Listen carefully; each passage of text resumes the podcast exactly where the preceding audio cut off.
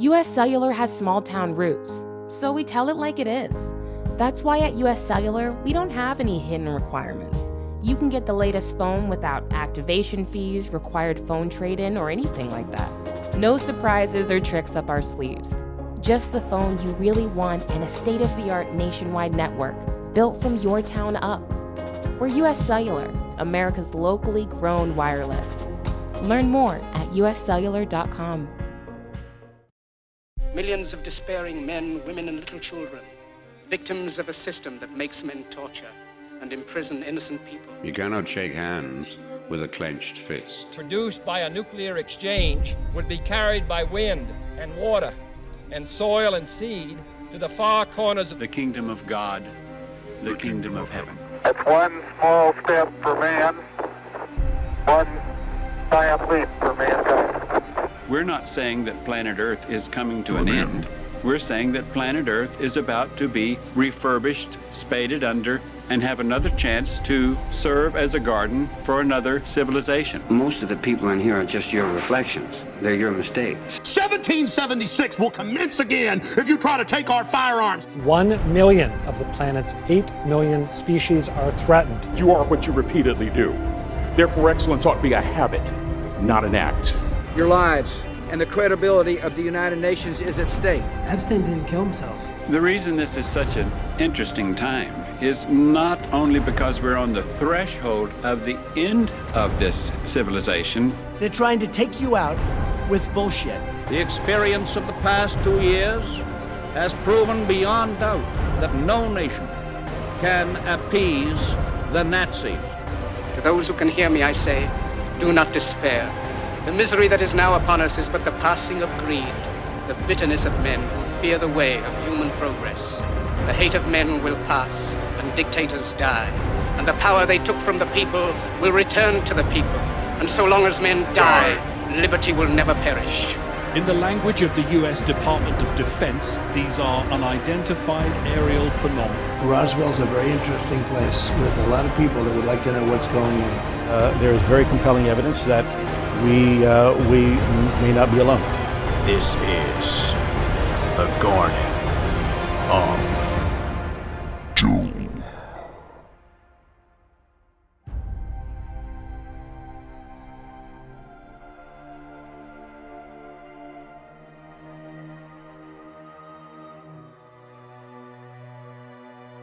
Welcome everyone to Garden of Doom, and we are deep into theme month, and here we are.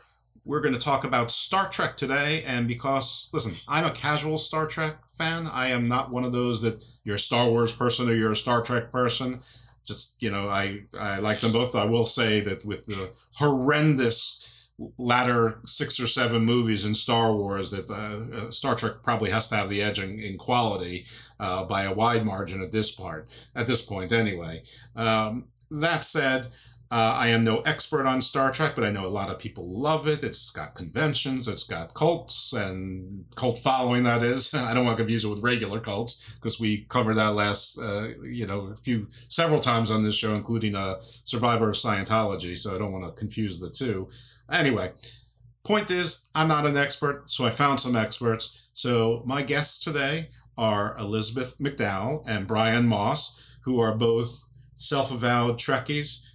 Found each other or reconnected or confirmed their status through Star Trek groups. And, you know, without me botching it, I'm going to let them introduce themselves. So we'll, ladies first. I'm old, so chivalry. So we'll start with Elizabeth. You can introduce yourself and tell your Star Trek origin story, and then we'll move on to Brian. So I'm Elizabeth McDowell, as Jeff mentioned, and I am a Star Trek fan who became a Star Trek fan as an adult. I am a millennial, and I would have been about the right age to watch TNG when it first aired, but because of my very religious parents and all kinds of things, I didn't get an opportunity to see it. So I started watching it when I was probably about 28 or 29, and I started with TNG, The Next Generation, fell down a rabbit hole, and since then, I've I would call myself a fanatic. Maybe I would. But there was something about the series that really spoke to me, and also finding out that the fan community of Star Trek fans is such an interesting place.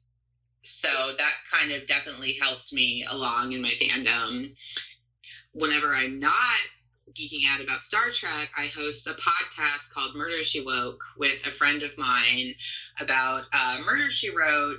And if you're so inclined, you should check it out. So thank you for that. Brian, tell us about yourself and your Star Trek story. Thanks. My name's Brian Moss. I'm 44 years old. I've been a fan of Star Trek probably since I was about maybe 5 or 6. The original series used to come on in syndication when I was a little kid, and I would remember my mom would always have it on whenever I came home from school, and we'd always play Star Trek on the playground at recess, and just a huge dork about the series. I collect Star Trek novels for fun. I can probably quote the plot of pretty much any episode title you throw at me, and I'm just here for it all. It's just inspiring and fun, and it's a good way to engage my brain. Okay, so let me let the audience know that, like our guests for the MCU, they probably love the subject matter too much. But hopefully I can control them better than I could control Mr. Yari, who can't be controlled in his love. And I gave them sort of strict instructions, so let's try and keep it to 90 minutes to go through the original series, The Next Generation, Deep Space Nine, and I believe Voyager. That's considered the big four. Now, I'm old enough to remember Star Trek was probably first run while I was still alive, but I'm sure I watched it mostly in syndication as well. It's hard to tell when you're that age, but in reruns, I watched it for years and years and years. I also remember the Star Trek cartoon, which was the same animation as the Planet of the Apes cartoon, so I always pair those shows. I watched The Next Generation, but I didn't watch it religiously, but I probably seen them all. I picked up Deep Space Nine, not immediately, but I did see it until the end. I actually thought I missed the last episode, got mad at myself, and then I searched it on the internet, found it, and realized that I did see it, and I just didn't like the end. Voyager, I probably saw some episodes, but I wasn't really down with it. I've seen some episodes of Enterprise. I saw the first season of Discovery when they ran it on regular CBS, when they needed new programming during COVID, as opposed to the all access. And I'm sure I've seen, I've seen most of the movies going back to Kirstie Alley's introduction as Mr. Savick and V'ger and all of the movies, but we're going to try to stick to the big four of TV, and I am now spending their time that I gave them. So, lady and gentleman, please, without further ado, take us through it in whatever order that you guys I know have practiced. So Brian had actually put together a really interesting outline of kind of why he loved the show and important themes in that. But I think what we should do really quickly first is just go through bullet points of the four, just to kind of give a little bit of background coloring for those who haven't seen it. And we had divided this up. I was going to take TOS, the original series, and The Next Generation. So I'm just going to get through this as fast as I can. And I guess interrupt me if you have questions, but hopefully this is all pretty straightforward. So the original Star Trek, it was the first season aired in September of 1966. Prior to that, there had been a pilot episode that didn't rate very well, and it was not what you think of whenever you thought of Star Trek, with the set and the types of aliens you'd encounter.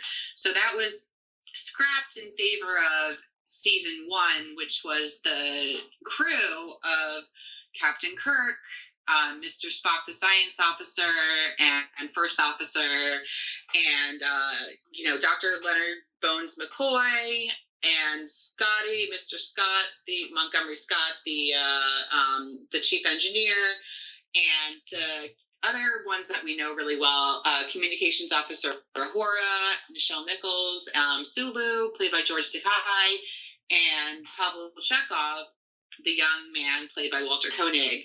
So that ran for 3 years. It was canceled, but then it kind of developed a cult following. And that's where you get a lot of people who were going to conventions, and eventually it got so popular that they basically rebooted it with a series of movies, the first one being in 1979. So that's kind of the, and there were 6 movies. The first one was in 79, the motion picture, and the last one was The Undiscovered Country in 1991. So this is, that's basically where Star Trek starts. And just 3 interesting things of note. In Star Trek, in the first series, we meet 3 of the most important alien species that we get to know, which are the Vulcans, the eminently logical race, the Klingons, who are more like the warrior race, though they're a little more multidimensional than that, as we'll get into, and then the Romulans, who are basically, maybe this is oversimplifying it, but evil Vulcans, and they're warlike, but a little more insidious than the Klingons. The Klingons just tend to be very preoccupied with honor, whereas Vulcans are a little more shady. Or not Vulcans, Romulans are a little more shady. I have thought of the Vulcans sort of as like the Stoics, would prefer to be pacifists or left alone to the extent possible. The Klingons, I think, were modeled after feudal Japanese society, so warrior, but honor warriors, and divided or united by houses. And this is oversimplification. And the Romulans, sort of sneaky, and they, named after the Romans, devious, warlike, but sort of like beware of Greeks bringing horses or bearing gifts. So we always sort of sneaking around, never really know, sort of like a heel in wrestling. You never really know what their allegiance is or their agenda is. Just, be careful. So it's hard to trust them, even when your interests seem aligned. That's pretty absolutely accurate. Yes. Good job. See, you remember more than you thought you did. No. And I would just say that while Vulcans do want to stay out of things, they're more of explorers and scientists than they are warriors. However, they don't shy away from diplomacy, and they are involved in politics to a certain extent. They just are not particularly ambitious in terms of conquering or battling and that kind of thing. So, and I'm just going to jump ahead real quick to TNG just to go through it real quick. In terms of The Next Generation, that came on the air in 1987 after, and you can correct me if I'm wrong, Brian, this is just mostly stuff that I have kind of picked up from the internet and from lore, is that because Star Trek had such a big resurgence and the movies were popular, they decided to bring in the next generation, Star Trek, the new class. And this one, it takes the place 100 years or so after the original series. The original crew of the Enterprise C, they're all legends. So this is the second Enterprise. This is an Enterprise D. And the captain is Jean-Luc Picard, played by Patrick Stewart. Commander Sir William Riker. Patrick Stewart. Sir Patrick Stewart. I'm sorry. Yes. The first officer is Commander William Riker, played by Jonathan Frakes. The Lieutenant Commander Data is an interesting character because he is an android, as we learn, and he's the only one of his kind, we think, until we meet his brother Lore, which, again, is maybe a story for a little bit later. And then there's LeVar Burton, who just recently, and by recently I mean when we're recording this, which is July, hosted A Week on Jeopardy. I thought he did great. I haven't seen it. Would you say? Yeah, I haven't seen any of it. Oh, it was just a side note. It was kind of embarrassing because the one guy got $10,000 in the hole, and it was like the worst Jeopardy performance ever, but LeVar Burton was just trying to be nice, and it was whatever. So what we also have on this ship, besides an android, is a Klingon in the form of Worf. which is another interesting development, because in the original series, the Klingons were the sworn enemy of the Federation, and we see a lot of episodes in the original series involving Klingons. We also have Chief Medical Officer Dr. Beverly Crusher, played by Gates McFadden, and our counselor Deanna Troy, who is played by Marina Sirtis, who the counselor, the character of Counselor Troy is half human, half Betazoid, which is another alien species that we meet in this series. There are also a few other notable crew. There's Dr. Catherine Pulaski, who was the Doctor in season 2, and she came back for a few guest spots. I can't talk today. Wait, can we stop for a second on Counselor Troy? Wasn't she an empath? So Betazoids, pure Betazoids, are telepaths, and since she's half human and half Betazoid, she is supposedly an empath, though I don't know whether this is the fault of the writers or just them not quite figuring out how that kind of ability was supposed to work. But the character in this situation kind of gets a lot of shit from people because a lot of times her empath skills don't seem to do a whole lot of good. And she'll say things like, they're obviously hostile while they're, firing photon torpedoes at them. Like, it's that kind of thing, which is, I think, in my humble opinion, was a little bit of a waste of her character, but, I was an infant when the show came out, so now, nobody asked me. She was not, I'm not the expert, but I remember that her character seemed rather useless and frankly was used sort of in a more stereotypical, almost like the, sort of the temptress kind of role, almost like a siren. Her empathy was confused with flirtation a lot.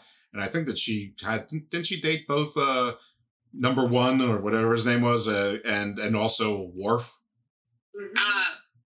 First of all, I just want to butt in and say Will Riker is her Mzadi, which is Betazoid for beloved. Uh-huh. And they actually have a really interesting friendship and interaction over the course of both the movies and the series. She does get involved with Worf at the end, but I would just like to point out that Riker, her and Mzadi, the male part of that interaction, he gets around a lot more than she does. Well, you bet he does, sure. He was, he was trying to be Kirk. Can I tell a funny story about Jonathan Frakes real quick and my dad? It'll just take a minute. You can cut it out if you want. No, go ahead. I'm not going to cut it out. I'm definitely going to hear the story about Jonathan Frakes and your dad. My dad and Jonathan Frakes are the same age, and they grew up they were teenagers in the same part of Pennsylvania, like the Lehigh Valley area. Mm-hmm. And they didn't go to high school together, but the one thing they did have in common was that my dad had a high school girlfriend, and after they broke up, the first person she dated was a Jonathan Frakes. Oh, okay. So I thought that was funny, and he just casually dropped it on me one day. It was really great. All right, so your dad and Jonathan Frakes have traveled some of the same frontiers. Anyway. It was high school. It still counts. And you left out or didn't get to Will Wheaton, the enemy of Dr. Sheldon Cooper, or frenemy. Absolutely. So Will Wheaton played Wesley Crusher, who was Dr. Crusher's son. He was a teenager and young adult on the show, and I hated him. A lot of people did. Okay. And I feel like I could see why, but I'm not sure that was Will Wheaton's fault. I blame the writers because they weren't very good at writing a adolescent teenage boy. Genius. A boy genius. Mm-hmm. Okay. So I'm going to hand this over. I come from the generation where a lot of TV shows were ruined by introducing a young child or a baby. And when they star with it, you're sort of in a deficit position when it's not a family trauma to begin with. It just seemed out of place for my 1987, I'm 18 years old in 1987. So, you know, I'm not really interested in a 12-year-old be on the starship. I want what I want. I want to see more Worf. I want to see more Worf beating people up. No, that's understandable. I mean, I feel like seeing a kid on the bridge, though, might have been the grab for kids to get into Star Trek if they saw someone that looked like them involved in the story somehow. So fair enough. Some of it makes sense, but the writing, like Elizabeth said, some of it is just really stilted and bad and ugh. True. All right. I will say it gets a little bit better as he gets older and kind of grows out of the bratty teenager phase, but in the first few seasons, it was a little rough. So, you know, Well, Starfleet, we don't lie. Oh, boy. Jeez. Or the sweaters, the many ugly sweaters of Wesley Crusher.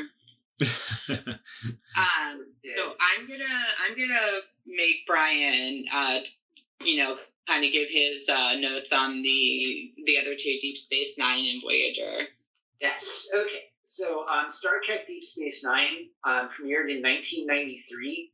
It actually came on during the sixth season of Star Trek. So it was actually you were getting double dosed every week of TNG and Deep Space Nine, which was cool if you were a Trekkie. So one of the big deals about Deep Space Nine was that it showed the first African-American captain as a regular character on the series. So that was like a very huge progressive step forward in showing some good representation in Star Trek. The shtick was that instead of it being set on a starship from week to week, it was actually set on board a space station. So most of the stories were about, you know, aliens coming to the space station for the first time, or politics around the planet Bajor, which it was adjacent to. So one of the missions of Starfleet on that space station was to help bring Bajor into the Federation. Bajor had been occupied by the Cardassians, which were... I don't know how to put them on the realm between Klingons and Romulans. Okay, but they're not the Kardashians. They're the Cardassians. No. Chris Jenner was not involved in the making of the show. So, though I just came up with an awesome comedy series. I don't know where you'd rate Cardassians between Romulans and Klingons. I mean, they're definitely militaristic like Klingons, but they're also super sneaky like Romulans. So it's kind of the best of both worlds. I figured that they were sort of Romulan stand-ins because they wanted a new race with this whole new mythology. But yeah, I find them to be very similar to the Romulans without the relationship to the Vulcans. Right. And also there were a lot of parallels to Nazi Germany where they were concerned because they were such an expansive militaristic race. And there's several stories that really kind of drive that point home. Well, plus the whole occupation of Bajor and a lot of the parallels between, you know, occupying this kind of vulnerable planet that's with military and industrial kind of. I can't even think of what I'm saying, but basically they invaded like a more like peaceful, like kind of, is it agrarian planet? And then they kind of, and then they kind of turned it into, you know, their own, like they had mining operations and it was basically like a parallel for occupied, like, territory during World War II. Yeah. And wasn't Bajor also like a holy planet? Like it was the center of a big mysticism, a big religion, or am I confusing that with something else? No, you're on the nose, actually. Captain Sisko, which is the leader of Deep Space Nine, the captain, I guess, he actually becomes a figurehead in Bajoran religion. And that's kind of what... He's already kind of at a mental crossroads when the story starts with him. He's lost his wife in a battle with the Borg, and he's just really sullen and not too excited to be there and hates everything and would rather retire And then the Bajorans kind of adopt him as a figurehead called the Emissary into their religion. And his life pretty much changes after that. So he becomes more dedicated to sticking with his mission. And can the guy check? You just mentioned the Borg casually, and Elizabeth did mention the Borg during The Next Generation. Oh, I know. Are we going to circle back to the Borg? No, it's okay. Let's talk about the Borg. Let's talk Borg real quick. Can I just interject something real quick? Sure. About a lot of the events of Deep Space Nine take place around a wormhole, and it's a static wormhole, which is apparently something that's pretty unusual for at least this part of the galaxy, which it's important for Bajor because their gods, their prophets, supposedly live inside the wormhole. So that's another kind of part that, or theme that keeps being brought up. I'm texting with Neil deGrasse Tyson right now. He says that it's unusual anywhere. As far as Borg are concerned, the Borg we meet in early TNG's run, I believe in season 2 of TNG, they are a robotic species, I guess half humanoid, half robotic, and their whole shtick is to basically just assimilate the entire galaxy and quote-unquote bring order to chaos. Resistance is futile. I mean, aside from like Klingons, I think it's probably even fair to say that Borg are probably the most known race from Star Trek. Yeah, and they are at least 2 or 3 generations ahead technologically. And where the Klingons are warlike and I don't know, like any villain you could think of, the Borg are really more like Ultron from the Avengers, like I want to eliminate, either join me or get eliminated kind of thing. But pretty much. Yeah. Yeah, get with the program or get out. Yeah, so, not even Thanos. Thanos was just like 50%. No, they were like, you're either with us or you're against us. When you're against us, gone. But go ahead. In terms of the Borg, they also, and this is something that we find out a little bit later in Voyager, is that they don't assimilate every species that they come in contact with. Only ones that have technology or knowledge or something that will improve the Borg's experience as a species, because they just want to, like, with each, and this comes up in The Next Generation when they capture Picard, is they basically download all his Starfleet information from his head and it becomes part of the collective. So that becomes kind of a plot point throughout the series at certain instances. Can I say something that is somewhat related to this that might surprise you all and maybe won't? But there is a pretty large element of the world who thinks that Star Trek and its entire universe is equated to some type of socialism and sort of like evil that's in the internet, that basically like the Antichrist is hiding in our technology. And a lot of them do advocate that we should just adopt a simpler life, which is interesting that the Borg aren't interested in the sort of the more agrarian, the more pastoral, the more primitive, if you want to call it that way, peoples. And they want to assimilate. And, you know, it's funny because it doesn't really matter if you're on the left end or the right end, because it sort of all converges at the same point. It's just a disagreement as to who's at the head of the oligarch, whether it's Satan and bloodlines, you know, they may or may not be involved with aliens or whatever, or if it's just, you know, greedy corporations, you know, which could also be tied into bloodlines who run the corporations. But it's funny that like Star Trek is like their symbolic pop culture enemy, and that just hit me like a, you know, not like a truck, but sort of like a rock hit me in the head when you mention that. So I'm sorry to interrupt, but if I don't say something, I risk losing my thought forever. No, it's a great thought though, and it's kind of why we hope that Starfleet is the better option than Borg. I mean, I feel like good answer. At the end of the day, their goals are the same, in that Starfleet wants to bring people into the fold, and you know how do I put this list?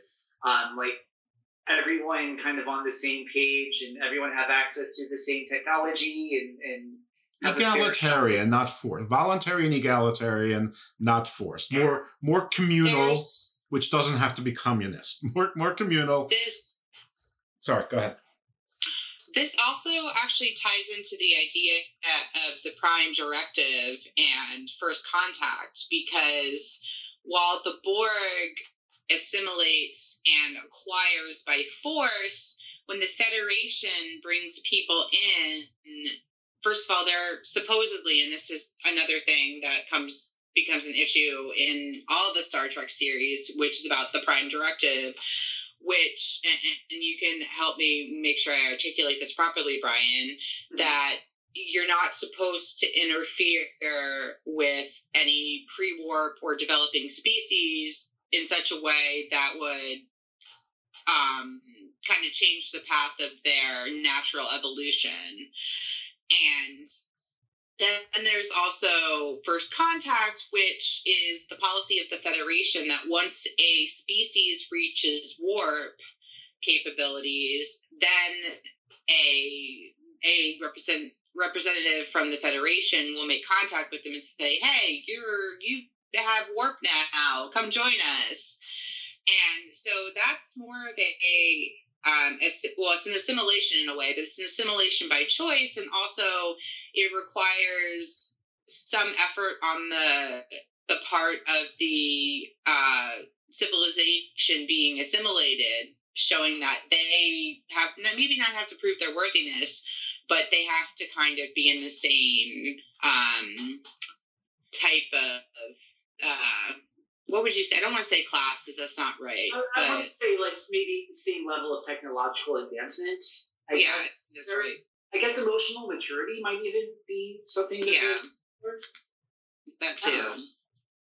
So that's just kind of my take on it. It is assimilation. It is similar, but it's voluntary because at some point, and Brian had mentioned earlier that a lot of the plot of Deep Space Nine was not a lot, but a salient point was that they were thinking of joining the Federation. And at some point in the series, I think they decide that that's not what's best for them, even though they, whatever powers that be on Bajor kind of oscillate between whether or not joining the Federation is the best idea for them, given their circumstances. Well, back to Deep Space Nine, was it an embassy, or was it just because it was a convenient space? Was it, I mean, I remember it wasn't a fortress, because I remember distinctly it took a while before they even gave them a warship, and they gave them all of one. I think it was called the Defiant. Yes. And it seemed like it was a place of embassy, but also a place of trade and tourism, almost like a Las Vegas, you know, with a small military presence for diplomatic relations. It's almost like when the mob wanted to have peace, they went to Las Vegas. It seemed less UN and more, you know, like a casino town.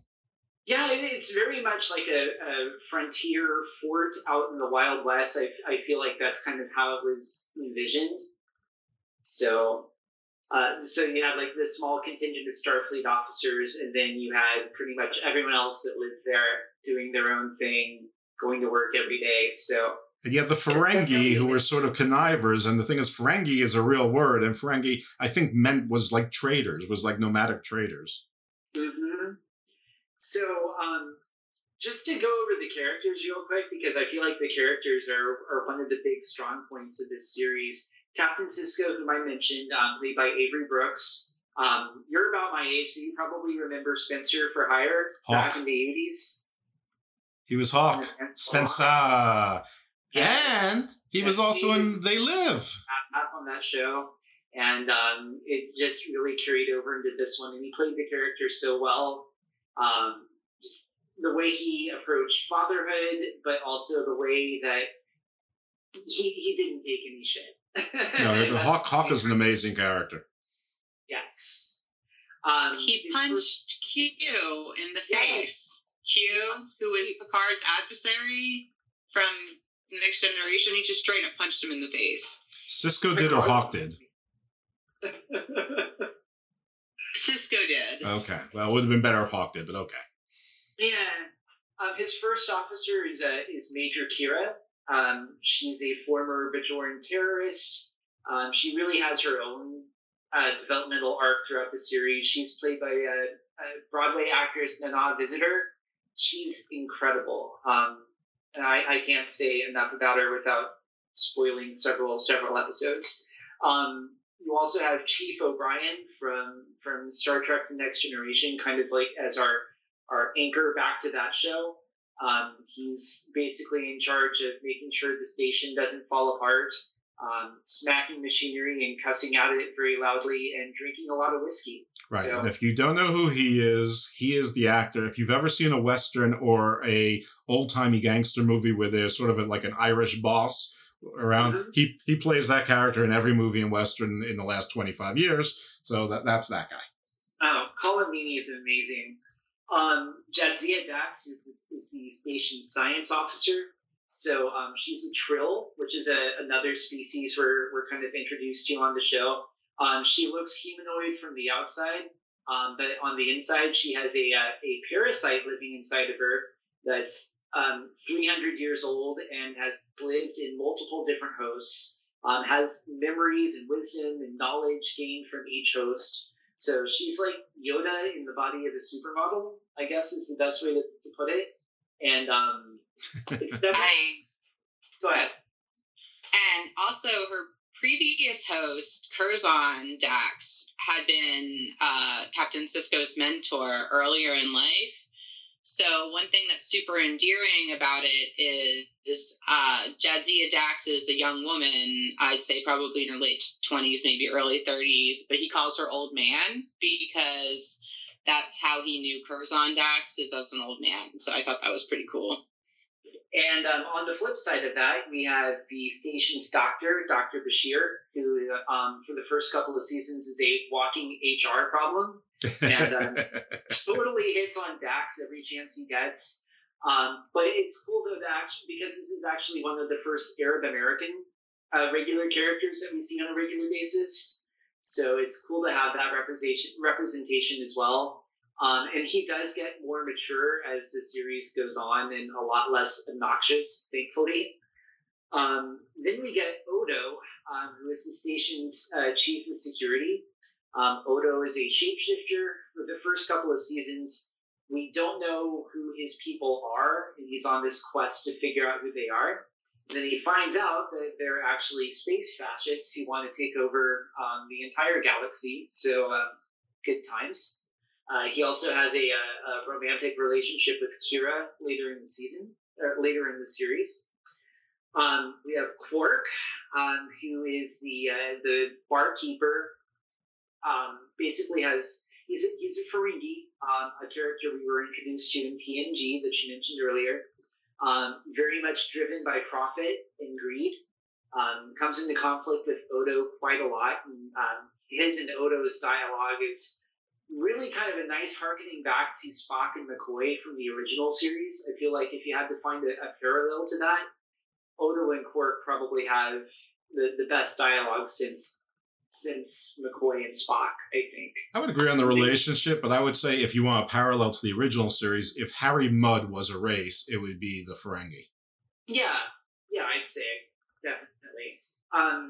To a lesser extent, we have Jake Sisko, who is Captain Sisko's dad, who is just hanging out as far as I know. I don't think he has a really big arc on the series. There's an occasional Jake-centered episode, but I guess the kindest way to describe him is a less obnoxious version of Wesley Crusher. He doesn't know it all. He's not a technical wizard or anything like that. He's his son or dad? He's his son. You said dad. Oh, I'm sorry. I didn't remember a dad. I did remember a son, and I'm like, well, I'm not the expert here, but okay. That makes sense. His son. But it's his teenage son. Like every now and then, he gets into trouble, or he's kidnapped, or something like that. But yeah. But he's more like the kids from Raymond. You basically never see him. I will say that. Go ahead. Jake was the, I would say, focus of probably one of the best episodes of Deep Space Nine, which was The Visitor. which was, I wouldn't even know how to describe it. It's like kind of an unstuck in time situation, and it really showcases his relationship with his father, and also it's really hard to explain, but you guys have to watch it. It's a really great episode. It's one of the best of any series. And then later in the series, season 4, Worf from TNG joins the cast. Worf doesn't really develop much. He hooks up with Jadzia Dax and marries her, but he's still a lousy dad and doesn't open doors well. So I think he was just there to help them with a military presence. Yeah, with the ratings, basically.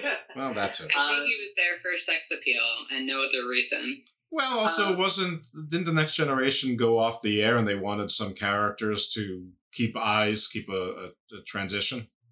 Yeah, and also they kind of did a soft reboot of Deep Space Nine in season 4, so the Klingons really became integral to the storyline again.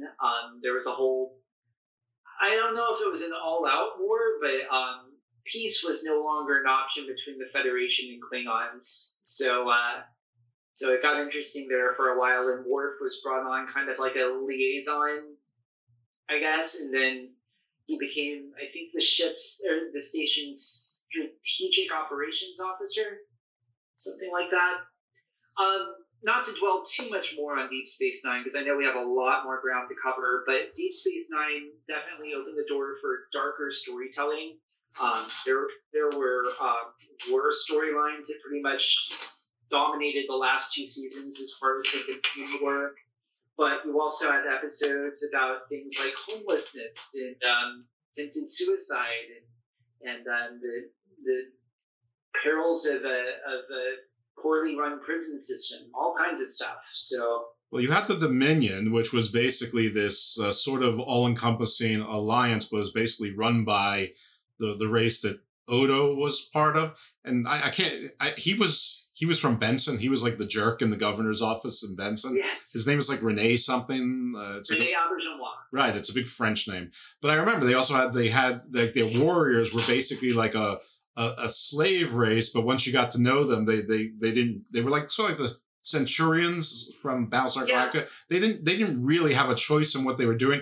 And they had an interesting name that I think is also real words from like old Arabic. But they were called the Jem'Hadar. Oh yeah, we love the Jem'Hadar. How would you describe them, Brian? They are grown in test tubes, basically. So they're like an army you can grow out of nothing, basically, and they're dependent on a particular substance called tetracell white for their existence. And basically, they're like drug addicts that you can make an army out of. Like the clones from Star Wars, except they were dependent on, yeah. So sort of unthinking, but they actually had thoughts, but the drugs suppressed their thoughts. Like they had individuality that crept out every now and then. Like nothing was all, they weren't all evil. Right. Well, and also there wasn't at least one episode where we meet some Jem'Hadar who are marooned on a planet. They're basically going through withdrawal on Catcher. Yep, she froze. More as, distinct beings than they are as part of an army or what have you. And the Jem'Hadar are kind of managed by a race of aliens called the Vorta. Vorta, yeah. Vorta, and the most notorious Vorta we meet is Wayoon, played by the great Jeffrey Combs, who is a Star Trek legend. And the Vorta are just in charge of. They're like the branch managers of the Jem'Hadar. They have their own armies or their own purview, and they make sure that they do what they need to do. They're like the Stephen Millers of the Trump administration, basically. They're there to do the dirty work. Yeah. Okay. So that's very apt. Real quick, I do want to go over a couple of supporting characters just because I'd be very lax if I didn't mention Gul Dukat, who's the main villain of the series. He is just evil personified. He's just sleazy and calculating and fundamentally evil. There are occasional attempts to make him a nice guy, but it never lasts for very long. I should also mention Space Karen, a.k.a. Kai Wynn, who is the leader of the Bajoran religion on Bajor. I wrote down that she was just insufferably haughty, and she's just like the personification of every hypocritical Christian you'd ever meet in your life. Played by Louise Fletcher, a.k.a. Nurse Ratched from One Flew Over the Cuckoo's Nest. Yes. Garrick is also a very important character on the show. He is the show. Pretty much, played by Andrew Robinson, you probably remember from Dirty Harry. He's a tailor aboard the station that used to be a spy, it might still be a spy, and is definitely gay for Dr. Bashir. So that's a whole thing. That's really what I got on Deep Space Nine. Okay. Well, that no shortage of stuff there. There's a lot. But The Next Generation and Deep Space Nine, they overlapped each other, and purposely so, and so did the stories. Mm-hmm. They did. Now, Voyager, on the other hand, was very much a departure. So Voyager premiered in 1995. I was a freshman in college at the time. It was actually the flagship show of the dearly departed UPN, right there with Homeboys from Outer Space. Mm. Yes. Classic. In another nod to very progressive casting, Kate Mulgrew was actually cast as she wasn't the first choice, but that's another story, but she was cast as the first female starship captain. Right. I look at her as a revenge for all husbands whose wives said, why couldn't you just ask for directions? You know, but you also give her a starship named after a minivan, which I don't think is quite fair. Okay, fair enough. I think also a space shuttle, but, you know. The role had originally been given to an actress by the name of Geneviève Bujold. She actually quit after, I think, 2 days of filming and decided that episodic TV just wasn't her bag. So so Kate Mulgrew stepped in and just pretty much ran with it. Seemed like Joie de Vie or whatever her name was made a very bad choice. Yeah, maybe for her mental health, it was probably the best choice at the time. Because you kids with the mental health. TV, you're talking like 12 to 15-hour work days on a good day. So if you don't come from that kind of stock, I can imagine that, you know, a full day's work like that will probably wear on you. I come from the stock that did once intergenerational wealth, but okay. We're also looking at this from the perspective of a finished product and a success, mm-hmm. and a large part of that success was Kate Mulgrew. So we never knew that this other actress might have royally screwed it up, and it would have been canceled after 2 seasons. This is true. Also that. We don't know what could have happened. That is on YouTube of her, and looking at that and then looking at Kate Mulgrew, it's probably better that we didn't get Geneviève Bujold. Is Kate Mulgrew, was she read on Orange is the New Black? She was. Okay. Yep. So that's where people would know her from if you didn't know her from Voyager. And if you're a senior citizen like me, you probably know her as Mrs. Columbo, a.k.a. Kate Loves a Mystery. She was also on Ryan's Hope. I think one of the main stars on that soap opera back in the early 80s. She also had several notable guest spots on Murder, She Wrote over the years. I just thought I'd put that in. With, outgoing too much about Anna J. Gresham, there is a lot of crossover between Star Trek and Murder, She Wrote on a lot of these characters because it all ran at the same time. So if you're getting like actors who do guest spots, they would normally overlap quite a bit. Sure. But the overlap that I like is from the original Star Trek and Land of the Lost. I mean, Walter Koenig actually wrote some of the episodes, and there's a lot of Star Trek in Land of the Lost. I did not know this. Oh, yeah. Well, to plug my own podcast, which is silly because if you're listening to this, chances are you've listened to that. But just in case you're followers of Elizabeth and or Brian or just Star Trek, one of my running episodes is that we do reviews of Land of the Lost, and we do about 7 episodes at a time. And well, by the time I drop this, I'm not sure where we'll be, but the last recorded episode took us through season 2, episode 9. And there's only 3 seasons up to episode 13. So we're taking our time. We're having fun. So if you haven't checked those episodes out, check them out.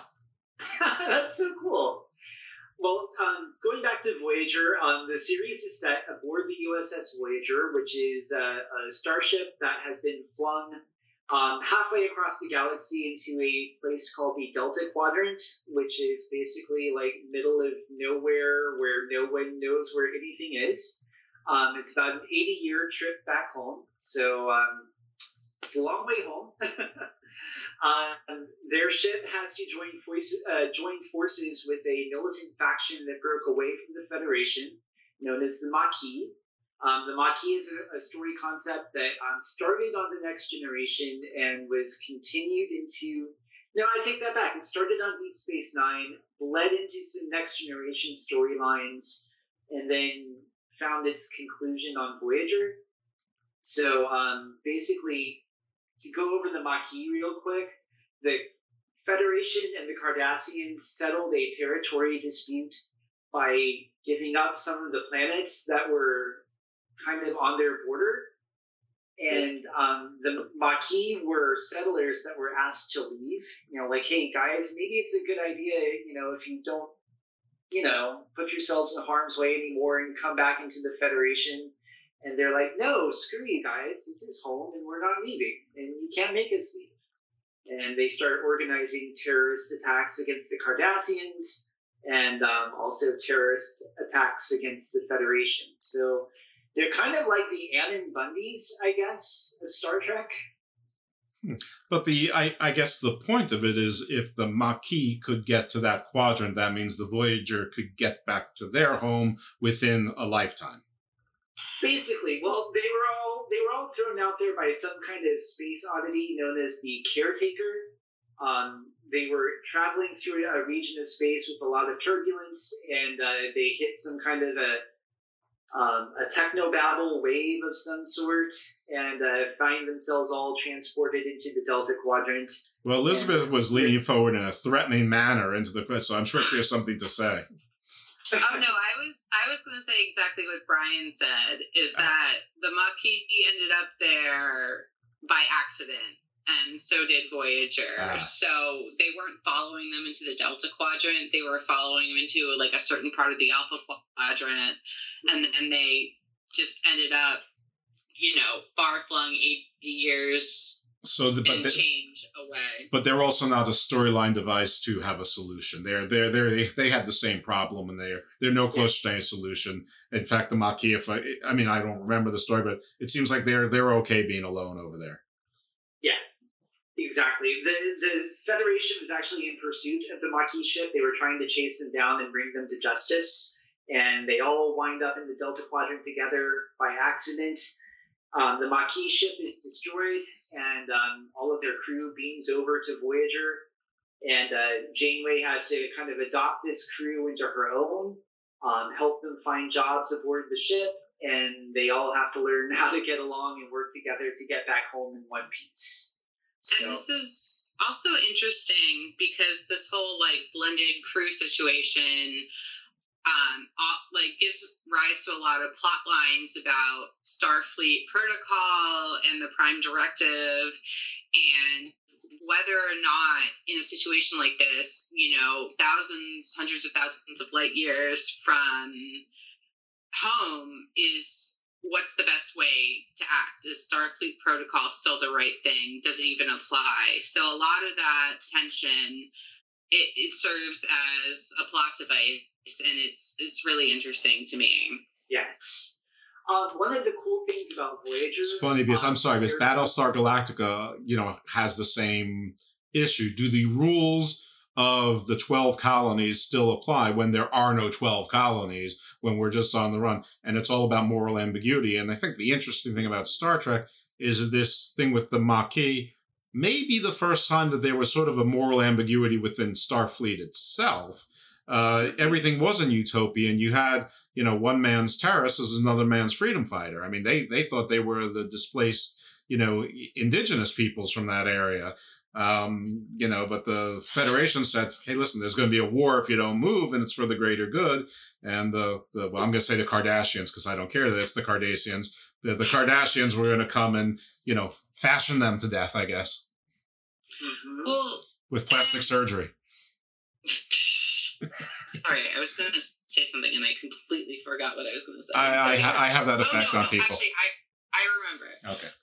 So, apropos of the tension within Starfleet, it's supposed to be this Federation and Starfleet are supposed to be kind of these utopian ideals, but we see a lot of bureaucratic drama that goes on in starting with The Next Generation all the way up through Voyager.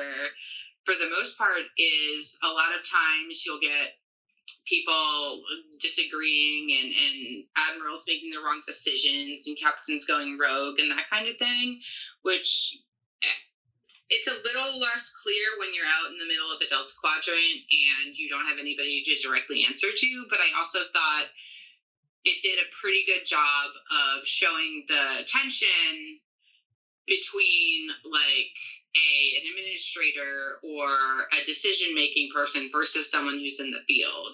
Mm-hmm. So that was my digression. One thing that's nice about Voyager, too, because Deep Space Nine was really serialized. I feel like Deep Space Nine actually was one of the first serialized versions of Star Trek where you kind of had to have an idea of what happened in the last few episodes to understand what was happening in front of you at whatever point you're watching. Voyager, not so much. Voyager, you can pretty much turn on any episode of Voyager and not really need to know a lot about what happened before, if that makes any sense. Sure it does. Yeah, that was a lot. It's a lot more like The Next Generation than it was like Deep Space Nine. Which series was 7 of 9 on? She's on Voyager. Oh, yeah. Yes. So we'll come to her. Just to kind of go over the crew. Oh, yes, we did. Aside from Captain Janeway, we also have her first officer, Chakotay. Chakotay's kind of full of problems. He was written as a Native American character from an indeterminate tribe, we know not what. There's really some kind of problematic aspects to that character because he was conceived by someone. Elizabeth, you may know more about the conception of the character than I do in this case. Wasn't he written by someone who claimed to be an expert in Native American culture but was actually kind of bullshitting his way through that? I don't know, and I should have looked into it, but one thing that we should note is that Chakotay was the Maquis captain, yes, and Captain Janeway appointed him as her first officer over Tuvok, the Vulcan Federation officer, or Starfleet officer, as a way of, I guess, showing good faith to the Maquis to say, you know, we're not just going to treat you guys as schleps, we're going to put you in leadership positions and actually like make this an active partnership versus. But yeah, the Chakotay situation, there's lots of kind of checking the boxes on what a white person would think that a Native American or a an indigenous person would do, things like talking to animals and spirit quests and just kind of a lot of woo-woo stuff. Yeah, it gets really cringy. Like, there's a whole episode about him discovering the origin of the giant tattoo on his face. Yeah, he's even aside from all of that, he's just not a very interesting character. So And he's played by Robert Beltran, and frankly, I don't know a whole lot about his resume. I want to say he was in a movie called Eating Raoul, which kind of has a cult following. Aside from that, I don't know much about his background. I've seen Eating Raoul. Yeah. It's very overrated. I also feel like the one or two situations where they tried to give him backstory and develop him into like a deep character, it didn't hit right because it came out of nowhere. I just remember one where he's sick and he's screaming about how much pain he's in, and it's so jarring that I didn't even want to watch it because it just didn't compute. Oh, in the last season of Voyager, there's episodes where Chakotay is like hooking up with Seven. Oh, I heard about that. I haven't gotten there yet. Out of nowhere, just like. Why? Why? Because he could. Well, we'll come to that. Let's talk about Tuvok real quick. Well, he also hooks up with Janeway whenever they're stranded on that planet. Yeah, Chakotay's just kind of a tool. I don't care for the guy. Tuvok is played by Tim Russ. As Elizabeth alluded to, he is the chief of security aboard the ship. He is very much your traditional full-blooded Vulcan, very stoic, but also very capable of letting the sarcasm run freely. He doesn't really have any big arcs aboard the show. So, but he's Captain Janeway's confidant.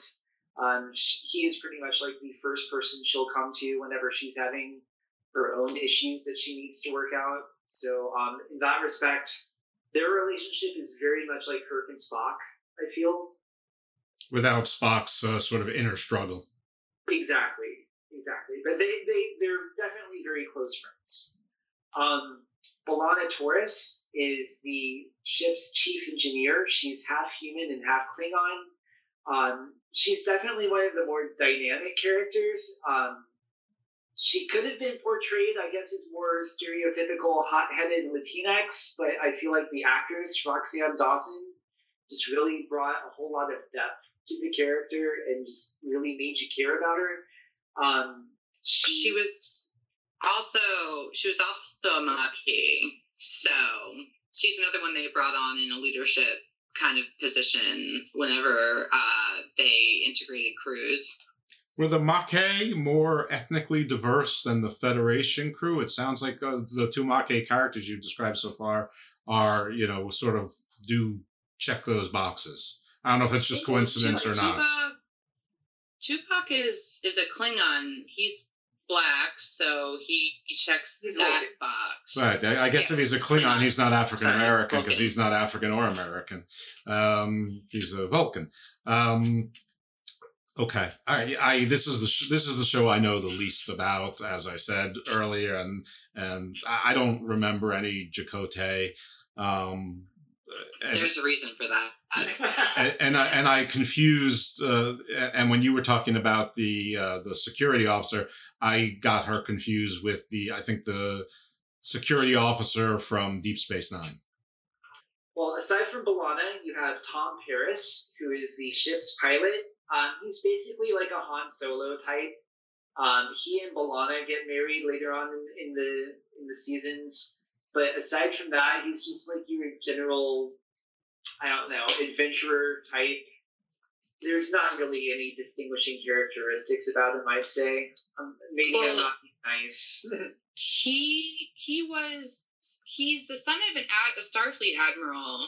And he apparently ended up on some kind of prison colony, which is where Janeway found him. Like, she went to him specifically and got him out of space jail to go on this mission because of some special expertise of his. And that's just something that he seems to struggle with throughout the entirety of the series is... like his identity, like what am I? Am I Starfleet? Am I, something else? And then he really likes kind of those old kitschy. He calls it Captain Proton, but it's like an old 1950s space TV show where everything's made of tinfoil and all the aliens have really big hair. Yeah, he's very much into, like, fixing old cars and his Captain Proton cosplay on the holodeck and stuff like that. Aside from that, though, he just never really resonated with me as an interesting character. The actor, though, Robert Duncan McNeil, he's actually a director of some note nowadays. He directed several episodes of Chuck, I want to say, maybe even a few episodes of Voyager. I think he's directing some episodes of the new Turner and Hooch remake on Disney+. So he's still a working director, at least. Can I ask a question about Voyager? I mean, I think that, you know, we all know the original Star Trek. I mean, I don't know that they had a broad mission, but Gene Roddenberry had a vision of sort of a better universe and humanity being a force for good and egalitarianism. Sure. The Next Generation was sort of to further that even further into the galaxy. Deep Space Nine sort of made universe building, with the embassy and the politics, and sort of bring some religion and conflict into it. And then Voyager just seems like they sort of thrust them out there, sort of on this side spur. And I'm wondering where it fits into the Star Trek universe, unless it was just to explore the moral ambiguity of things, which I think they sort of did on Deep Space Nine with the diplomacy and duplicity. Well, Voyager, I guess the more I think about it now, having just rewatched it recently, I feel like a good bit of that is getting two disparate groups of people who had very little ideology in common, and then putting them together for common cause, in this case, trying to get home. Oh, so the Maquis did want to get home. Right, yeah, everyone wanted to go home. Everyone had friends back on Earth and family and everything else. They're not out there just to explore. They're out there because they want to get home. So, and that's kind of the driving force behind the show. And I think maybe this is something we could probably benefit from now as a country, considering where we are now in this polarized state. But, you know, just people who don't come from the same backgrounds or believe in the same things, learning to work together and find some kind of common unity. Pizza. I'm sorry? Pizza. That's sure. That's something that everybody should be able to get behind, is pizza. Absolutely. Or, you know, getting back home for fresh pizza. Yeah, well, this show's called Garden of Doom. We're not about saving the world here. Except we did have a few episodes. We had one called Garden of Hope where we did actually save the world if people would listen. Ah. Well, go ahead. Aside from the Federation or the Starfleet and the Maquis, we actually do get two crew members, at least initially, who are from the Delta Quadrant, which are Neelix and Kes, which I'm going to let you kind of talk more about them, but that is in addition to this kind of bringing together this ragtag crew of people headed towards the Alpha Quadrant. They do pick up a few stragglers on the way. Absolutely. Just to kind of round out the rest of the original crew, we have Harry Kim. He's the ship's operations officer. He's just like brand new out of Starfleet Academy, very green around the gills, very eager to please, really has no story arc. He misses his girlfriend back on Earth. He plays the clarinet, and that's all I have to say about Harry Kim. And he never gets promoted. Yeah. No one in that ship should get promoted. They're lost. One of the more fascinating characters on the show is the ship's doctor, who never gets a name. He's played by Robert Picardo, who's just an amazing character actor from across several decades. First thing I remember from is The Howling, way back in like 1979, 1980, somewhere in there. It was in the 80s, The Howling. Great movie, Dee Wallace. One of the great werewolf movies of all time. The doctor is an amazing character. Basically, when the ship goes into the Delta Quadrant, they lose a bunch of key officers, one of them being the ship's doctor. So they have to use the holographic doctor on the ship. He has no bedside manner to speak of. He has a lot of sarcasm, though, and he's not really there to take anyone's BS. People are really rude to him. They leave him running. They'll walk out of sick bay and leave his program running, and he doesn't know how to turn himself off. He spends kind of the first couple of seasons being confined to sick bay. So any action where he's involved really kind of has to come to sick bay for him to get in on it. In the middle of season 3, he gets a mobile emitter that allows him to leave sick bay and go on missions to planets and stuff like that, and lets him really just break out and interact with the rest of the crew. But more to the point, he's really aside from 7, he's one of the Spock characters in that he's really kind of learning what it means to be human. So, and you really see him progress through that as the series goes on. He gets really big into opera. Help me out here, Elizabeth. What else does he do?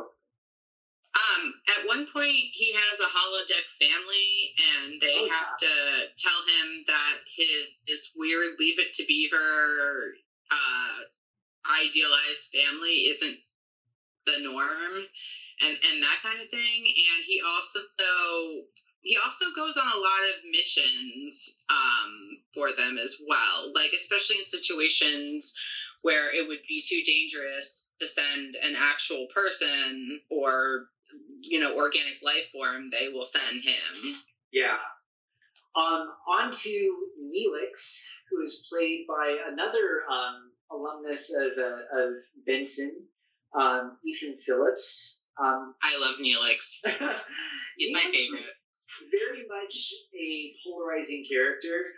He comes from a race introduced as Talaxians. Talaxians are kind of scavengerish, I guess. He's kind of like another Han Solo character. He kind of comes aboard as sort of like a scoundrel type character, but then he turns into the ship's cook and morale officer and, I guess, guide for the rest of the crew as they learn how to navigate through the Delta Quadrant. He has some knowledge of indigenous species. When they go to different planets, he can tell you what's good to eat, what you probably shouldn't be eating, stuff like that. Is he from the Delta Quadrant? He is. His race is native to the Delta Quadrant. Okay. So, in his words, he does wonderful things with vegetables. Sounds good, I guess.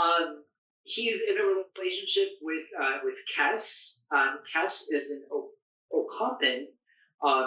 They're another race indigenous to the Delta Quadrant. They have a lifespan of roughly about 8 or 9 years. And when we meet Kes, she's 2 years old. She's played by actress Jennifer Lean, who, thank God, did not look 2 at the time. But it's still kind of a gross relationship when you think about Neelix being kind of a middle-aged dude and Kes being not quite a teenager.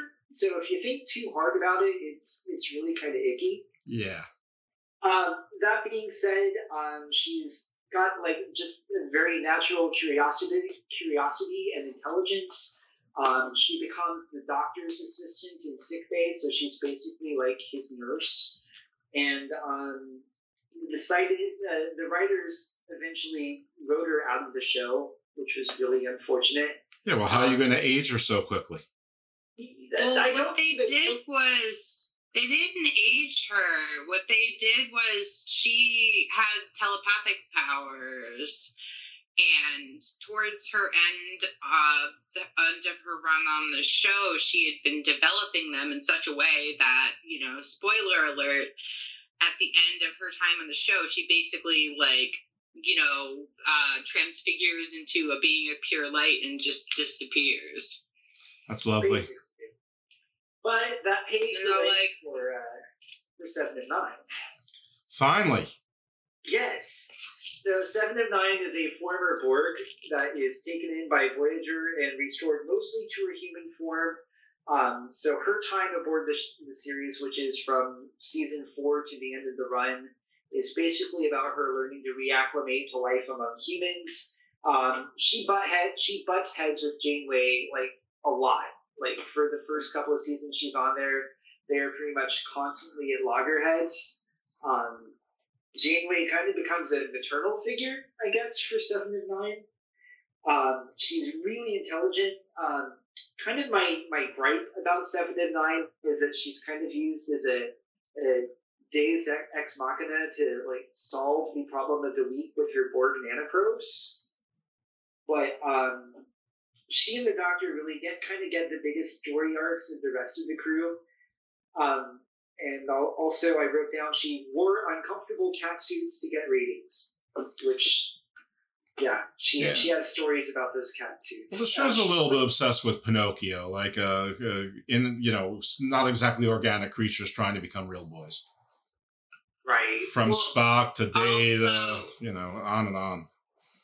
I think her delivery of lines, her tone, and whatever persona they came up with for her was just chef's kiss. Like, it was perfect, because she's that weird kind of, like, straightforward that comes across as aggressive, but it's also just factual.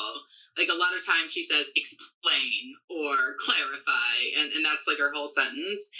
And she refers to the one little child on the ship as subunit of Ensign Wildman, which I thought I relate to very much, not knowing what to do with children. She's played by Jerry Ryan, who just plays her to a T. The way the line delivery is done.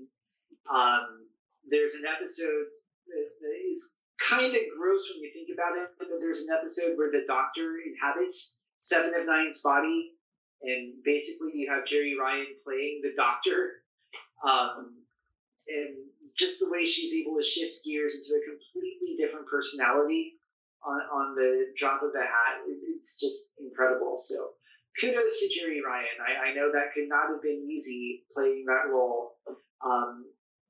Yeah, it's a tough one.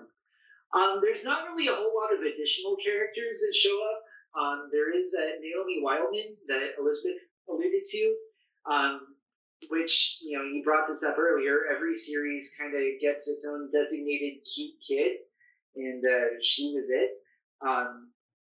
She becomes Captain Janeway's personal assistant and playmate to 7 of 9.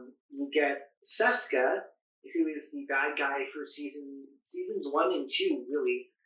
She's a Cardassian operative who was undercover as a Bajoran among the Maquis, and she goes off to join an alien race called the Kazon, which are basically like a bad version of the LA street gangs. They're like Klingons, but without personality, I guess.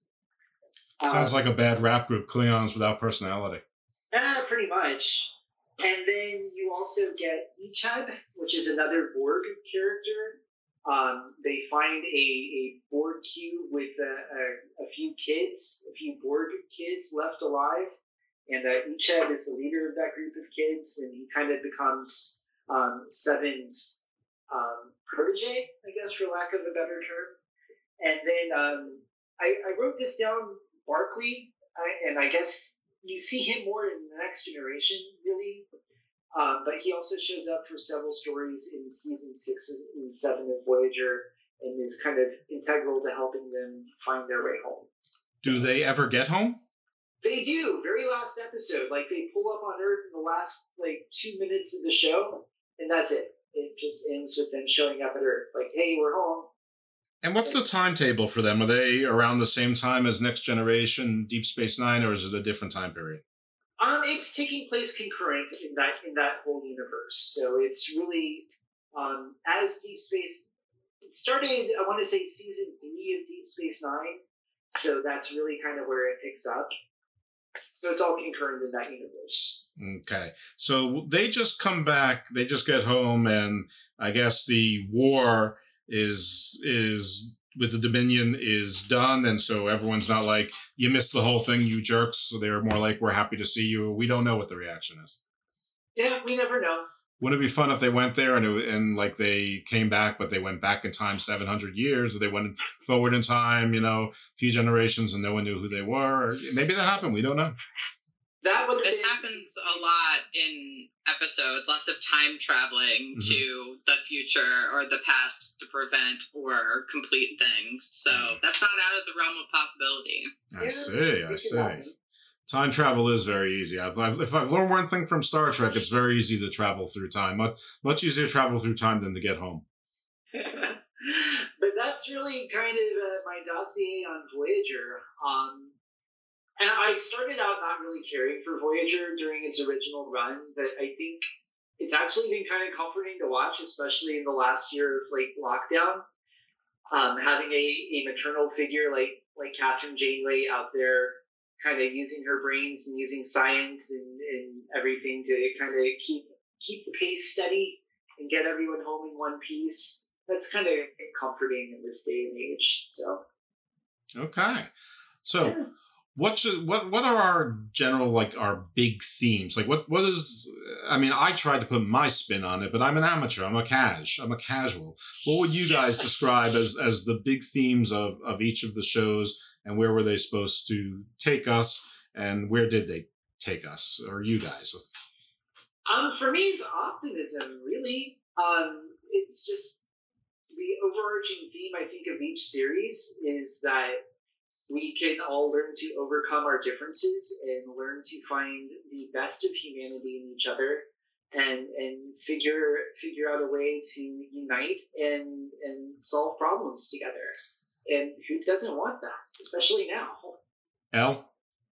I'd say inclusivity, you know, just because of the nature of Starfleet and the Federation, the nature of all the alliances that we see throughout the course of all the series, and also the simple fact that you can have these four completely different captains that are widely held as great captains and be so completely different. You know, Kirk's the renegade, Picard's the man of letters, Sisko's a combination of a politician and a prophet, and Janeway is the scientist and the pragmatist. So I just think it's really interesting to see them all coexist in more or less the same position. All right. Well, from a casual plus perspective, I will say that I think that even though there is optimism, there's also a little bit of cynicism mixed in there. I mean, we have to remember Kirk got his position by cheating. He cheated to pass the Kobayashi Maru. So that's always viewed as a victory, but it's also, you know, no one else did it. There's other captains who became captains, but he's the one who cheated and got that plum assignment. The other thing is that Kirk also basically sexed down basically anything he could. Now, that's more a sign of the times than probably any giant moral issue. I guess you could call it inclusivity because, you know, it didn't matter race, color, creed, you know, anything, right? Diplomacy, very, very close and personal diplomacy. But the other thing about Star Trek, oh, my goodness. In the first seasons, I'm trying to think of where I was going to go with it, with the Kirk sort of cheating. Oh, and then we get to the newer versions. Oh, actually, first the original pilot that didn't do so well. There was an episode in the original series where they sort of revisited it and take parts of that, and I think it was a trial. I think it was the trial of Kirk, wasn't it? Yes. Where Captain Pike. That was Spock. Right. Right. So you can see parts of it in there. And then I think at some point they release the pilot so that you could watch the whole thing, but they incorporate that in there. But then in the newer version of the movies with Chris Pine and Zach Quinto or Keto, whatever his name is, where they had our regular Spock in there, you know, older, they sort of did an entire timeline reset. So like the whole thing can start over again. What did you think about that? As just kind of like a bubblegum sci-fi summer blockbuster, I thought it was a pretty great movie. I just thought it was a really great way to kind of reboot everything for a younger audience to get into. Do I agree with everything they did? I don't know. I don't think retconning the entirety of the series so that they could make some not-so-great movie choices later was a great idea. But in general, I thought that the cast was great, and I thought the special effects were really well done, and it was a great way to modernize it. The casting, I would say, was near perfect. I mean, I think that casting was amazing. Absolutely. I agree with you that the movies, I mean, the third one was, I mean, let's just call it spade a spade. It was bad. The first one was pretty good. The first one was a good movie. I won't call it a great movie, but it was a good movie. If you love Star Trek, you probably loved the first new one. The second one was okay. The second one with Benedict Cumberbatch, it was more than okay. Well, that's probably he's like your 709. I could see that right away. Benedict Cumberbatch is, you're not going to get any arguments from me. I mean, I'm very cis or whatever the word is these days, but I could see that, sure. I just wanted to say, and I know nobody asked me, but I'm going to say it anyway. J.J. Abrams didn't actually watch any Star Trek before he made the Star Trek movies. And then he, announced it on a TV show when he was being interviewed by, Stephen Colbert or someone. That made me a little sad. I don't believe him. I think he's a liar. I was really disappointed by Into Darkness because I ride very, very hard for The Wrath of Khan. I think that's just one of the best Star Trek movies ever. Yeah. And it's my go-to comfort movie. So seeing Into Darkness, all of the press before it was denying that Khan would have anything to do with it, whatever. And then they go in and just totally whitewash Khan's character and then just do a contrivance on the plot of Star Trek 2. Why? Yes, agree. I remember that it came out around the same time as Iron Man 3. And I remember feeling the same way about both of them. Disappointed, but they were fine to watch for a summer movie. But as part of a bigger universe that both of those movies were supposed to be part of, I was not happy. Yeah. I mean, for bubblegum sci-fi blockbuster movies, if you want a good summer shoot-'em-up, IMAX kind of movie, they're great. Well, when the ship came up and shot through, I guess where they were having hearings or the military council, that was amazing. Yeah. That scene was fabulous. And nothing against Benedict Cumberbatch, but I mean, Khan didn't seem very important. It was almost like an afterthought until he finally let you know that he was Khan. And I don't know, it was sort of sad because Khan is legendary, and I don't know, Khan deserves his own prequel. Before I think Elle is either really mad at us or she's frozen in place in the same position for and she can hold her breath for an unusual amount of time. So maybe she's Bajoran or something.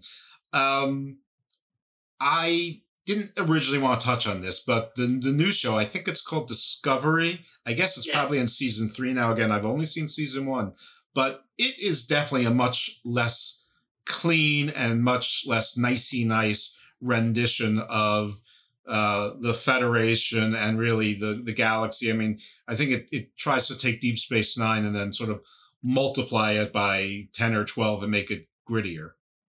Yeah, I'm still trying to get a beat on it. We're getting into season 4 now. The first 3 seasons, the first 2, it starts off kind of adjacent to the original series. I think it takes place just before the original series. And now they're at a spot in the timeline where we're 300 years into the future, which honestly, I think is where it should have began. But it's really cool to see all of the super advanced tech in a very, very far off future Starfleet. But you're right, it's definitely a lot grittier. It's also, with original Star Trek and TNG and Deep Space Nine, each of those seasons are 25, 26 episodes apiece. So, you have time to have, a Picard episode and a Data episode and a Counselor Troy runs off with the dude episode. But with the way Paramount Plus does it, you get maybe 10 to 12 episodes a season. So it's a lot tighter, so you don't have as much room to wander. That's most TV these days. Most seasons you've got your 9 to 13 seasons. episode seasons. Yeah, it's not what we grew up with, so it's kind of they can't really afford to have like a bad episode or a series of bad episodes. They really have to, you know, pick a plot point and stay on task with it. But you also get new TV, 365. That is true. That is true. One thing that I would recommend if you haven't seen it, this is my plug for Star Trek Lower Decks. You mentioned animated Star Trek earlier, and this is a relatively new animated series that they've done. And it centers around people who just work ordinary jobs aboard starships. They don't work on the bridge. They work way, way, way below. So it's kind of like Downton Abbey. Downton Abbey of Star Trek. Right. It's very much a comic type show. It's freaking hilarious, to be honest. Whereas most Star Trek is aspirational. This would be like Star Trek if you and I worked day jobs aboard the Enterprise, but our jobs were to like clean the holodecks or polish the tables or clear plates in the bars. Okay, the janitor. Someone had to wash the bathrooms in Star Trek. It wasn't all self-doing. I want to run by you my movie idea, and I'm almost 53, so it's very clear I'm never going to make a movie. And it's been very clear probably for at least 20 years if it was ever in doubt. So I don't feel bad about giving this up. So this movie, we don't have a name until the end. So you get a movie with a young man just starting his life, just gets engaged. He just got into an academy. It turns out it's Starfleet Academy. You get to really like him. He excels at everything. You go through his story arc, his whole family, the whole This Is Us thing. Everyone loves him. And at the end, he goes into his assignment and they give him his uniform. He's got his red shirt. He's going to work in a security function. And he walks right above the Star Trek Enterprise and they put the pin on him and his name is Ensign Johnson. And then his first thing they go, Ensign Johnson to the transporter room. And right there you go down and you see Kirk, Spock, and McCoy and this poor dude in the red. And you know that he's right down. He's going to get vaporized at the end of the movie. And then it goes, Ensign Johnson. That's it. That's the movie. Yeah. Oh my God! Take my money. I will watch that movie.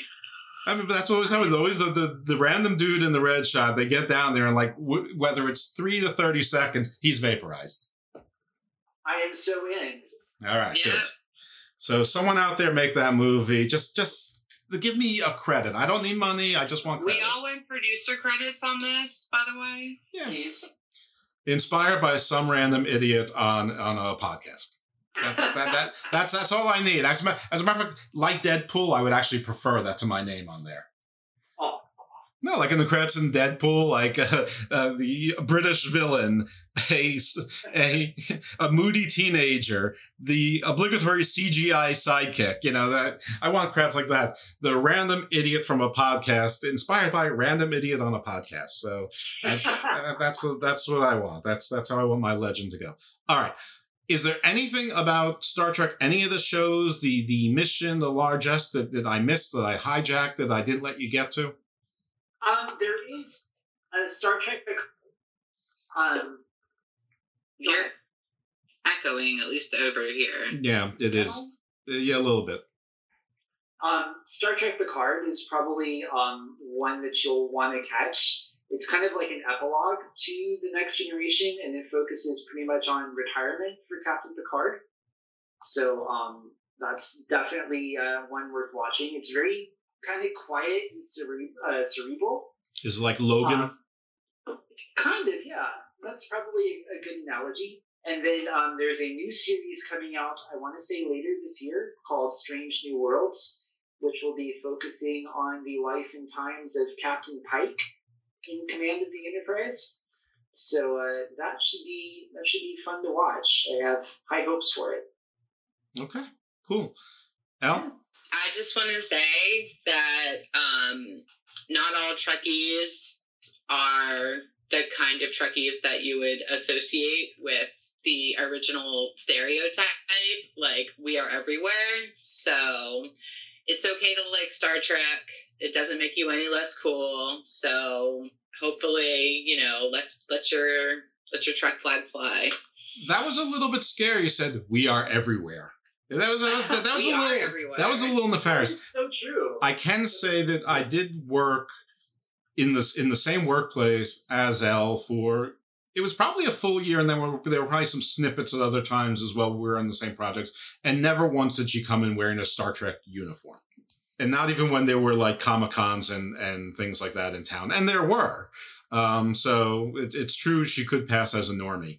I can't speak to Brian. So, I don't know. We'll have to trust him on that one. All right. Well, I thank you guys on the Star Trek primer. I think that they now have a pretty good idea of what they're getting into if they wanted to watch it. Or if they just want to take it forward, I think that they could do so without being completely confused and have some information on the Star Trek universe. So I thank you guys. I hope that you are inspired to maybe do a deeper dive on the show that you love and do your own podcast covering all these shows and the episodes in some detail. Elle has left us. She was frozen for a long, long time, so she's not a fabulous breath holder, which is probably a relief and technologically makes more sense. Brian, thank you very much. Thank you, Jeff. It's been so much fun. Good. Elle, when you hear this, thank you very much. And to the audience, thank you for tuning in and hope you're enjoying theme month so far. And thanks for coming into the garden. Bye, everyone.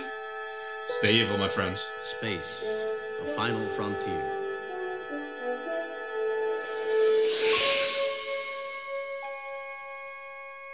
These are the voyages of the starship Enterprise.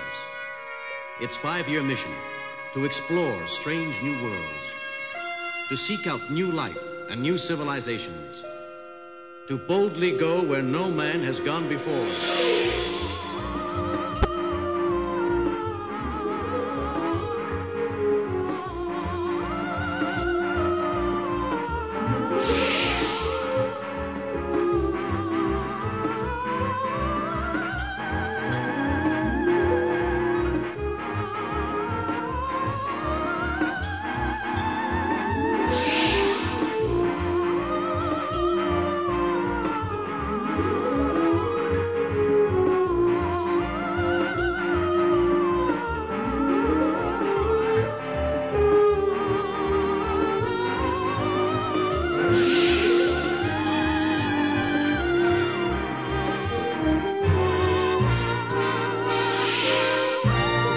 U.S. Cellular has small-town roots, so we tell it like it is. That's why at U.S. Cellular, we don't have any hidden requirements. You can get the latest phone without activation fees, required phone trade-in, or anything like that. No surprises or tricks up our sleeves. Just the phone you really want in a state-of-the-art nationwide network, built from your town up. We're U.S. Cellular, America's locally grown wireless. Learn more at uscellular.com. Lynn County, vote yes for a casino. Vote yes to unlocking our potential. Yes for entertainment. Yes for tourism. Yes for our nonprofits to thrive. Yes for our future. Did you know that Lynn County is the largest county in Iowa without a gaming facility? It's time for us to receive the same economic stimulus that casinos bring to other counties. Vote yes to unlocking our potential. A vote yes means now is the time Lynn wins. For more information, go to lynnwins.com.